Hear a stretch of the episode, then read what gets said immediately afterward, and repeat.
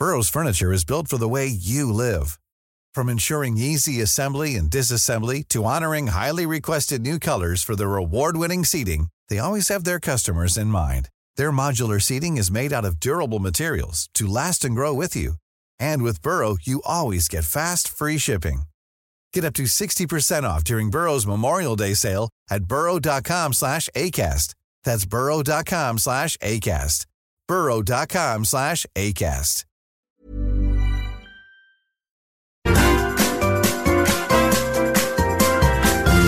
You are listening to the Mother of All Talk Shows podcast with George Galloway. Gideon Levy is the greatest man in Israel. Of that, I have no doubt, and most of our viewers already know it. He had to confront the fact that last week, Amnesty International declared his country to be an apartheid state. It has caused enormous convulsions, and a big effort is being made to discredit Amnesty International as a result. But Gideon Levy of Haaretz newspaper, the most respected and respectable newspaper in Israel, uh, Gideon Levy wrote just exactly in what regard is the Amnesty International report wrong? So we thought we should have him again on the show to ask and maybe answer that very question. Gideon Levy joins me now from Israel. Gideon, welcome uh, back to the show. Before we go on to the Amnesty International issue, I'd like to ask you another question in relation to Ukraine. It is a matter of historical fact uh, that uh, the Nazis massacred a gigantic number, many hundreds of thousands of Ukrainian Jews, and that they did so with local allies. Those local allies were grouped around a man called Stepan Bandera, whose forces fell upon the Ukrainian Jews even before the SS got there. They massacred their own Jews as indeed happened in other parts uh, of Europe. Um, the followers of Bandera actually have a regiment in the Ukrainian army, the Azov Battalion. Their street power is to be seen. Their swastikas, their uh, Bandera uh, pictures, their SS uh, insignia on their helmets, and so on. How did it come to be, do you think, that Western countries are now arming people uh, who were complicit, indeed, were ahead of the game in the Holocaust in Ukraine in the early part of the Second World War. It's it's it's very hard to tell because um, there is, I guess, a new Ukraine also, like there is a new Germany, like there is a new Russia. And I think uh, that uh, in Israel we don't talk about it. We talk only right now about the real effort to prevent a war. This should be the main thing now, to do anything possible to prevent a war because a war will will not serve anybody. Are you optimistic about that or pessimistic? Very hard to tell. I tell me what do you think? Well, I thought a very telling decision, the most telling of all the decisions that I heard in the last few days, was the decision by Israel uh, to withdraw its citizens from Ukraine. I say it because uh, Israel usually knows what's happening or about to happen in the world. Secondly, Israel has, despite everything, uh, a good relationship with Russia. It would not want at an extremely sensitive time to stab Russia in the back. There are close relations between Russian people, uh, many of whom live in Israel.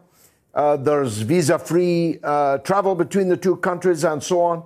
Stalin was the first leader in the whole world to recognize Israel. Uh, Stalin's allies in Czechoslovakia provided the weapons. uh, for the Israeli armed forces in the, during the War of Independence and so on. So when Israel decided to pull its people out of Ukraine, I felt that was a very strong signal that there is going to be a war. I'm not so sure because Israel follows the United States and Israel gets its information from the United States. And um, the feeling is that the United States wants to spread the feeling that we are on the eve of a war. Is it true or not? Only time will show, but it's not necessarily so. Yeah, it, it, it seems so, but I think that uh, Israel here followed the United States. And once the United States gave those signals, Israel reacted almost automatically and still there is a chance, I want to believe, that this all leads only to a big, big maneuver, but not to a real war with, with bloodshed and occupations. Let's move uh, on then to uh, the Amnesty International report. What was wrong with Amnesty International's conclusions? Anything? Nothing was wrong, only the delay because I think that it's already a few years that the world can define and should define Israel as an apartheid state. And I'll tell you where is the, the, the um, really the point of no return. As long as the occupation was perceived as something temporary, then you couldn't claim that Israel is an apartheid state because it has a certain kind of democracy within its sovereign borders and another regime of military occupation in the occupied territories. This did not define Israel as an apartheid state. But once it became clear that the occupation is there to stay, that there are no signs whatsoever that Israel has any kind of intention to put an end to the occupation in any condition. Once you realize that over 50 years of occupation are enough of a time, three times, twice more than Israel existed without the occupation, to realize that the occupation is part and parcel of Israel. And once it is part and parcel of Israel, it defines its nature, it defines its regime, it, it defines its democracy. And Israel cannot be declared anymore as a democracy. This happened in the last years. Amnesty is not the first organization, by the way, to, to uh, uh, observe this. I'm happy it happened, but now it's about uh, governments and states to realize that this is the reality. You can't break away of it. It's very damning, isn't it? I mean, I, I'm so old that in my lifetime, uh, Jews in Britain uh, who may well have supported Israel were in the advance guard politically. Uh, they were in the advance guard of the socialist movements, progressive movements, trade union movements. In fact, when I was young, many Jewish people were amongst the supreme activists for the right causes uh, in Britain, and I think that that was true in America and elsewhere. South Africa. Don't forget South Africa. And I never ever will because I traveled in apartheid South Africa under the protection of. Ready to pop the question? The jewelers at BlueNile.com have got sparkle down to a science with beautiful lab grown diamonds worthy of your most brilliant moments. Their lab grown diamonds are independently graded and guaranteed identical to natural diamonds, and they're ready to ship to your door. Go to Bluenile.com and use promo code LISTEN to get $50 off your purchase of $500 or more. That's code LISTEN at Bluenile.com for $50 off. Bluenile.com code LISTEN. I'm Sandra, and I'm just the professional your small business was looking for. But you didn't hire me because you didn't use LinkedIn jobs. LinkedIn has professionals you can't find anywhere else, including those who aren't actively looking for a new job but might be open to the perfect role, like me. In a given month, over 70% of LinkedIn users don't visit other leading job sites. So if you're not looking on LinkedIn, you'll miss out on great candidates like Sandra. Start hiring professionals like a professional. Post your free job on linkedin.com/people today. Uh, the finest people I've ever met, the Jewish members of the African National Congress.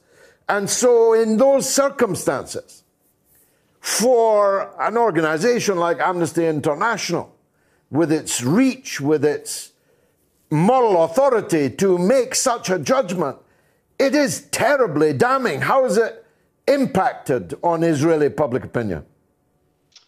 As usual, by denial, by ignoring, with the great help of most of the Israeli media, who almost ignored this report or ridiculized it or, or, or just put it in a very, very small place as if it's nothing. But you know, it's another step. Uh, it, it's not a game changer. The world will not change and Israel will not change after this report, but it's another step towards maybe another wake up call towards the world, toward those who care even about Israel and above all about freedom and, and, and equality in the world, that we are facing a second apartheid state now in the Middle East, and the world should uh, deal with it exactly as it dealt with the first apartheid state. Now, it's easy for me to say here in London very, very much more difficult for you to say in your uh, journalist chair in Israel, but you did say it because that's the kind of man that you are. Uh, what was the response to your answer? Uh, it was not so dramatic because I claim so now for quite a long time. Even my newspaper, which is not exactly with me, claims that Israel is having an apartheid regime in the occupied territories. The only step that I went farther than the newspaper that I think that you cannot be half a democracy, and if you have an apartheid system in part of the territory, it defines the whole territory, and therefore uh, Israel should be defined as an apartheid state. Uh, you know, it's the regular reaction uh, also by the by the readership of uh, anger or ignoring. Above all, ignoring. That's the worst enemy. This apathy, this self-content, this confidence that we are the most, the only democracy in the Middle East. That the IDF is the most moral army in the world this is still very deep rooted in the Israeli society, and it's very hard to uproot it. We need many, many more forces from the world to start to, to call the bluff. It's quite likely to impact in the in the medium to long term uh, in the United States and uh, in Europe. Uh, it's uh, it's a kind of judgment, condemnation, from an unexpected quarter. Um, no one can even begin to mount the charge that Amnesty International is an anti Semitic organization. As, uh, as um, a friend of mine once over dinner, Shulamit Aloni, former Israeli minister, once said, she said it to me, to my face, uh, that uh, we always play this trick uh, accusing uh, critics of anti Semitism. Uh, of course, that practice has grown and grown, but there comes a point at which, and I think Amnesty International is that point, at which this becomes self defeating for supporters of the Israeli system. Don't you think? Yes, but it didn't reach enough of civil societies in Europe and still, this weapon is paralyzing most of the critics of Israel. And I'm very sorry to say so. This manipulation is very effective, this Israeli manipulation, namely to accuse anyone who, who dares to criticize Israel or criticize only the occupation as being labeled as an anti Semite. And I'm I'm really amazed to see how still it is effective, how media in Europe and even social media and civil societies are still so scared of this accusation and it still paralyzed them and shut their mouths. I mean, it's enough to say anti-Semite and, and people get paralyzed. Remarkable. Gideon Levy, you are a remarkable man. Stay safe. Thanks for joining us again on the mother of all talk shows. Let's hope you're right about the war. Coming soon to Spotify, Apple Podcast, and wherever you listen to the Moats podcast. Now, you'll know already if you're a regular viewer that I'm very proud to have played a part in the downfall of Robert Maxwell the fraud that he was. It's been 30 years since Robert Maxwell fell or jumped or was pushed off the back of his yacht, the Lady Ghislaine. Ghislaine Maxwell, whatever happened to her? Now, look, this podcast will be released at 10 p.m. on Sunday, the 13th of February. But if you want exclusive access to the whole series, in video form, you can do it right now. And you'll be able to see every episode three weeks before the podcast is released. So here's how you do it you click over to my Patreon, sign up, and support my channel right now. Search patreon.com forward slash George Galloway. But this is just the start. We've got so many plans for my Patreon page.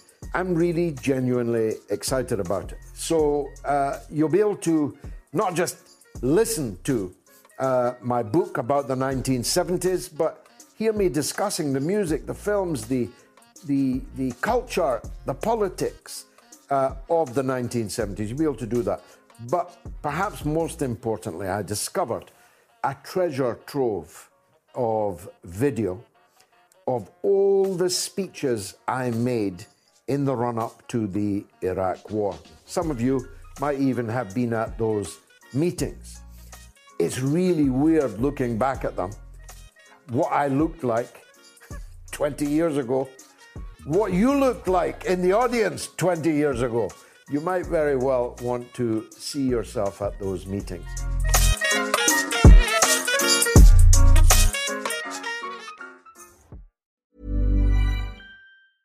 Normally, being a little extra might be a bit much, but not when it comes to healthcare. That's why United Healthcare's Health Protector Guard fixed indemnity insurance plans, underwritten by Golden Rule Insurance Company, supplement your primary plan so you manage out of pocket costs. Learn more at uh1.com.